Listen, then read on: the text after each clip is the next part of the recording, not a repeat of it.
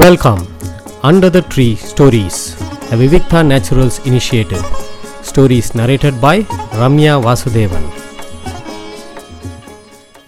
இன்னைக்கு நான் சொல்ல போகிறது வந்து ஜெயமோகன் அவர்களுடைய ஒரு சிறுகதை தேவகி சித்தியின் டைரி அப்படிங்கிறதா இந்த கதையோட பெயர். இது ஒரு சாதாரண சிறுகதை தான் ஆனால் இதை வாசிக்கும்போது இதை ஏதோ சொல்லணும்னு தோணித்து அதனால சொல்கிறேன் இது இந்த கதை எதுக்கு இதை சொல்லியிருக்கேன்? ஏன் இது இப்படி? அப்படின்லாம் ஆராய வேண்டிய அவசியம் கிடையாது. இந்த கதை வந்து ஏதோ ஒரு எல்லாருக்கும் மனசுக்குள்ளே ஒரு ரொம்ப சென்சிட்டிவான ஒரு பிளேஸ் இருக்கும். அதை நம்ம தெரியாமல் நம்ம நம்மளை அறியாமல் இன்னொருத்தரை காயப்படுத்திடுவோம் அந்த இடத்துல. அதனால்தான் முக்காவாசி உறவுகளோட விரிசல்களுக்கு காரணமோ அப்படின்னு எனக்கு தோணும். அது நம்ம ரொம்ப நெருங்கின எந்த உறவாக இருந்தாலும் அந்த இடத்த நம்ம வந்து கீறல் விழாமல் பார்த்துக்கணும் அப்படிங்கிறது என்னோட எண்ணம். இந்த கதை வாசிக்கும் போது எனக்கு அது இன்னுமே ஜாஸ்தியாக தோணித்து இந்த கதை ரொம்ப அவசியம் சொல்ல வேண்டிய ஒரு கதை அப்படின்னு தோணித்து. ரொம்ப சாதாரண ஒரு கதை தான் ஆனால் இந்த கதை வந்து ஒரு ஒரு பெரிய ஒரு கூட்டு குடும்பம் இருக்குது அதாவது மாமியார் மாமனார் பிரதர்ஸு எல்லாருக்கும் கல்யாணம் ஆகி எல்லாரும் குழந்தைங்களோட ஒரு பெரிய கூட்டு குடும்பத்தில் வாழும்போது நடக்கக்கூடிய ஒரு கதை தான் இந்த கதை. ஒரு சின்ன பையன் இருக்கான். அவனை அவங்க அம்மா வந்து சித்தியை காஃபி சாப்பிட வர்றாளா கேளு அப்படின்னு சொல்லி அவனை அனுப்புகிறா அவன் சித்தி சித்தின்னு கூப்பிட்டு பார்க்குறான். அந்த அவங்க சித்தி வந்து ஒரு ரூமில் போய் ரூம் கதவை சாத்தியிருக்கு. தாப்பா போட்டிருக்காங்க.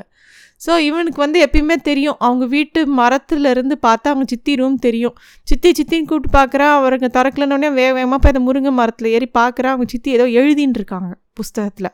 அங்கேருந்து கூப்பிடலாங்கிறதுக்குள்ளே உள்ளுக்குள்ளேருந்தே அவங்க அம்மா வந்து தேவகி தேவகின்னு கூப்பிட்ட உடனே இது அந்த சித்தி வேகமாக என்ன பண்ணுறாங்க அவங்க எழுதிட்டு இருந்த நோட்டை ஒரு டைரி மாதிரி ஒன்று வச்சு எழுதிட்டு இருக்காங்க அதை மூடி அவங்க பீரோக்குள்ளே ஒரு லாக்கருக்குள்ளே வச்சு பூட்டி அந்த சாவியை தன்னோட பேக்கில் போட்டுண்டு அப்புறமா தான் கதவை திறக்கிறாங்க.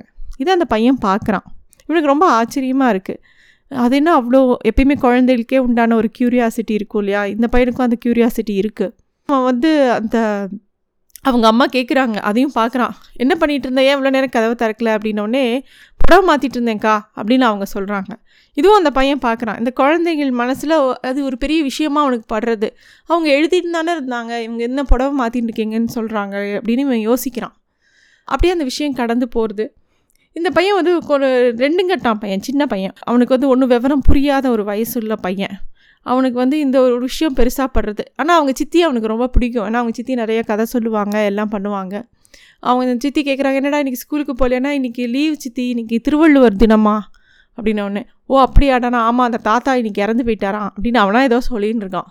அவங்க சித்தி சிரிச்சுன்னு அதை கடந்து போகிறாங்க அது ஒரு பெரிய கூட்டு குடும்பம். ஆனால் அவங்க சித்திக்கு ஆஃபீஸ் இருக்குது அவங்க சித்தி எங்கேயோ வேலை பண்ணுற புதுசாக கல்யாணம் ஆனவங்க ஆஃபீஸ் போய் போயின்னு இருக்காங்க. அந்த சித்தி மட்டும் வேலைக்கு போகிறாங்க இவங்க அம்மாலாம் வந்து வீட்டோட ஒய்ஃபாக இருக்காங்க.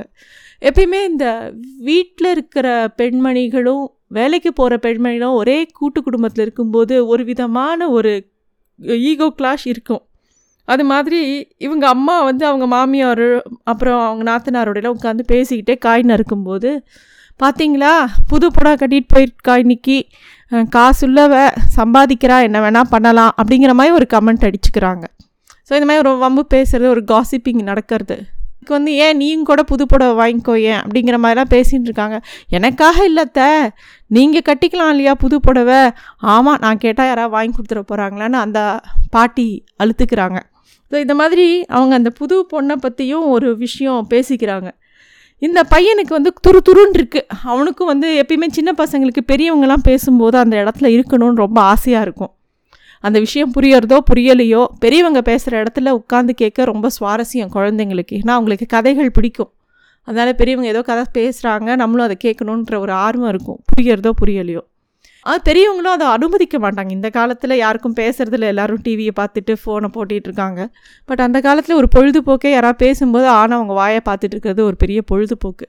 அது மாதிரி இந்த பையன் அங்கே வந்து அந்த அவங்கெல்லாம் பேசுகிறதுக்குள்ளே கலந்துக்கணும்னு அவன் ஆசைப்பட்றான்.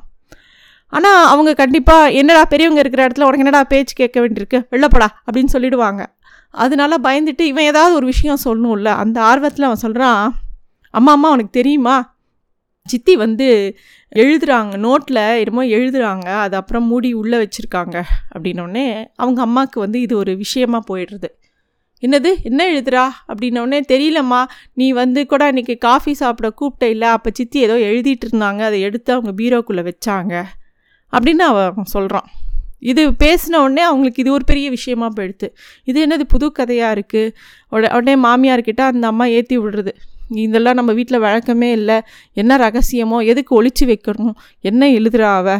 அப்படின்லாம் சொல்லிட்டு நேராக அதாவது ஒரு கூட்டு குடும்பத்தில் தனக்குன்னு பர்சனல்லாம் எதுவும் கிடையாது. நேராக அந்த அம்மா போய் அந்த அவளோட அந்த சித்தி புது சித்தியோட தேவகி சித்தியோட பீரோவில் திறந்து பார்க்குறாங்க அதுக்குள்ளே அந்த பு புஸ்தகம் எங்கே இருக்குன்னு தேடுறாங்க. இந்த பையனை கூப்பிட்டு நீங்கள் ஒன்றும் இல்லையாடா அப்படின்னோடனே இல்லைம்மா அந்த லாக்கருக்குள்ளே வச்சுருக்காங்க அப்படின்னோடனே அந்த லாக்கர் சாவி எங்கன்னொடனே அதை சித்தி ஹேண்ட்பேக்கில் போட்டு எடுத்துன்னு போயிட்டாங்கன்னொடனே ஓ அப்படியா சரி வரட்டும் அப்படின்னு சொல்லி அவங்க அம்மாவுக்கு வந்து இது பொறுக்கவே முடியல. அது என்னது நம்மளும் தான் இத்தனை வருஷமாக இந்த குடும்பத்தில் இருக்கோம். நமக்குள்ளும் தான் பசங்கள்லாம் இருக்குது நம்ம இது மாதிரி தனியாக உட்காந்து எழுதினது இல்லையே அப்படிங்கிற மாதிரிலாம் அவங்களுக்கு என்னெல்லாமோ தோணிடுது. யாரோ ஒருத்தர் ஒரு விஷயத்தை எழுதுகிறாங்க தனியாக எடுத்து வச்சுக்கிறாங்கன்னா உடனே அது தப்பாக தான் இருக்கும். அது வந்து அதில் ஏதோ ஒரு விஷயம் இருக்குது அதை கண்டிப்பாக தெரிஞ்சுக்கணும். அப்படிங்கிற ஒரு ஆர்வம் எல்லாருக்குமே வந்துடுது அது ஒரு விஷயமா வீஸ் வீட்டில் பேச ஆரம்பிச்சிடுறாங்க. வீட்டில் ஒவ்வொருத்தராக வராங்க. அதாவது இந்த பையனோட அப்பா அவர் தான் மூத்த பையன். அவர் வராரு. அவர் அவர்கிட்ட சொல்லவோ அவருக்கு எரிச்சல் வருது. வெளியில் ஆயிரம் விஷயம் பார்க்குற ஆம்பளைங்களுக்கு இந்த மாதிரி விஷயம் வந்து ஒரு எரிச்சலை கிளப்பும். இது என்ன விஷயம்? சே விட்டு தொலை. அவள் ஏதோ எழுதிட்டு போகிறா விட அப்படிங்கிறாங்க. உடனே இவங்களுக்கு பிடிக்கல. அப்புறம் அவங்க வீட்டு பெரியவர் அதாவது அவங்க மாமனார் வரார் அவர்கிட்ட சொல்லவும் அவர் அந்த காலத்து மனுஷன் அவர் கோவம் வருது. என்னன்னு கேட்டு தொலை. இதுமெல்லாம் புதுசு புதுசாக இருக்குது? தான் படிக்கிற படித்த பொண்ணை கட்ட வேணான்னு சொன்னால் கேட்குறீங்களா அப்படின்னு அவர் ஒரு பக்கம் கத்துறார். இப்படி ஒவ்வொருத்தராக ஒரு இது பண்ணுறாங்க இந்த விஷயம் வந்து அந்த பையனுக்கு ஐயோ நம்ம சித்திக்கு ஏதோ பிரச்சனை பண்ணிட்டோமோ? சித்திக்கு ஏதோ ப்ராப்ளம் வரப்போதோ அப்படின்னு அவனுக்கு தோணுது.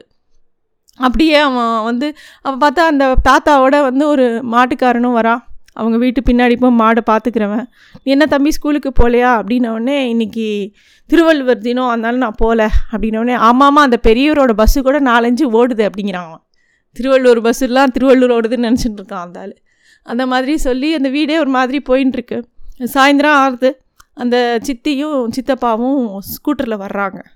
வீடே அமைதியாக இருக்குது எல்லோரும் பார்த்துட்டு இருக்காங்க. இன்றைக்கி இந்த விஷயத்தை கேட்டுருணுன்னு எல்லோரும் ஒவ்வொருத்தராக நீ கேளு நீ கேளுன்னு சொல்கிறாங்க இல்லை பார்த்துக்கலான்னொடனே அந்த சித்தப்பா வந்தோடனே அவர்கிட்ட அவரை அண்ணன் வந்து இந்த விஷயத்த சொல்லி இந்த மாதிரி ஏதோ எழுதுகிறாளாம் அது என்னன்னு கேளு அப்படின்னோடனே இதை நான் எப்படி நான் கேட்பேன்? அப்படின்னு அவனுக்குமே தயக்கமாக இருக்குது ஆனால் வந்து இந்த அம்மா இருக்காங்க இல்லையா அந்த பையனோட அம்மா வேக வேகமாக போய் அவளோட ஹேண்ட்பேக்லேருந்து சாவியை எடுத்து அவள் ஏதோ மூஞ்சி கழுவ போகும்போது சாவியை எடுத்து அந்த லாக்கரை தந்து அந்த டைரியை எடுத்துடுறாங்க. சிகப்பு கலரில் ஒரு டைரி இருக்குது அது வந்து நடு ஹாலில் கொண்டு வந்துடுறாங்க. எல்லாருக்கும் முன்னாடியும் கேட்குறாங்க இதில் என்ன நீ எழுதினியாமே என்னென்னு? அவளுக்கு ஐயோ இது யாருக்கு தெரியும்? எப்படி தெரியும்?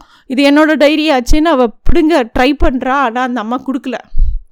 அவள் கெஞ்சிரா அது ஒன்றுமே இல்லை. நான் ஏதோ எனக்கு தோணினதெல்லாம் எழுதியிருக்கேன். நான் எதுவுமே தப்பாக அதில் எழுதலை. எனக்கு எந்த ரகசியமும் கிடையாது. ஆனால் எனக்கு அந்த நீங்கள் யாரும் அதை படிக்காதீங்க. கொடுங்கன்னு கேட்குறா ஆனால் வந்து அவங்க வந்து அவனே அவர் புருஷன் சொல்கிறான் இந்த மாதிரி சரி ஒன்றும் ரகசியம் இல்லைன்னா ஏன் பயப்படுற?